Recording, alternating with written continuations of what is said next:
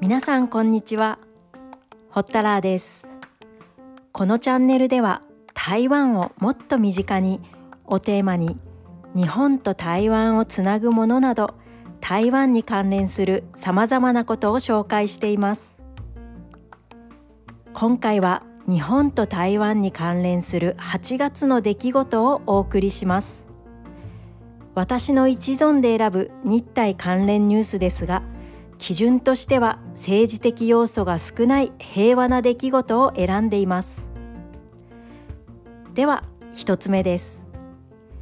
外務省は8月20日に今年度の外務大臣表彰の受賞者を発表しました。日本との友好親善関係の増進に特に著名な功績があった団体や個人が受賞の対象になっています。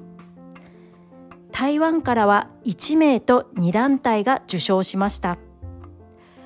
団体で受賞したうちの一つが台湾のロックバンド FireEX です。漢字表記はメッカキというんですかね。えっと鬼滅の刃の滅に火曜日の火消火器の木と書きます。このグループは東日本大震災で被害を受けた東北三陸沖の沿岸地域にライブハウスを作る東北ライブハウス大作戦という取り組みに参加しています。2012年に参加して以来 PR 活動を継続。今年3月には被災地へのエールと日体間の友情をテーマにした楽曲も発表しています。希望の明日という曲名で中国語で歌われていますがところどころ日本語の歌詞も出てきます。希望の明日 FireEX で検索をしていただければ日本語訳があるこの曲を聴くことができます。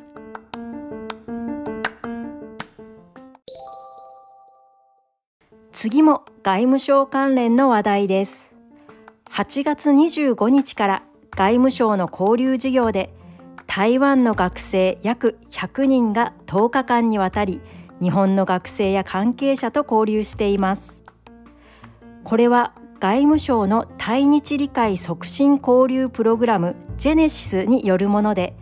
日本の経済文化歴史等の理解を深めてもらうことを目的とした取り組みです。この対日理解促進交流プログラムは地域ごとに分けられていてアジア太陽州を対象としたものがジェネシス。北米対象のプログラムを架け橋プロジェクト。欧州ヨーロッパですね。を対象にしたプログラムは未来。中南米対象のものはジュントスというように地域別の名称があります。今回の対台湾のジェネシスはオンラインの交流で初日は福島県鏡石町の田んぼアートを見学しています。日本統治時代に建設された高尾駅旧駅舎の移動工事が始まりました。1941年に完成した旧駅舎は鉄道の地下化工事のため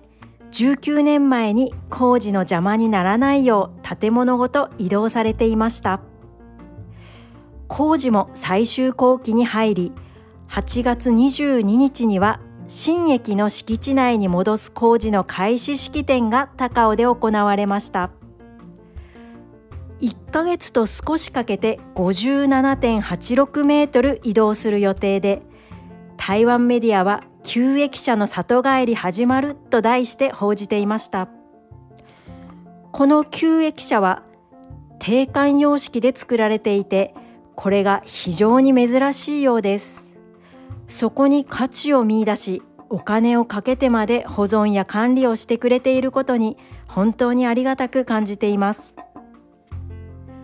今回は8月の日体関連の出来事をご紹介しました。台湾を知ることは日本を知ることにつながっていると常々感じていますが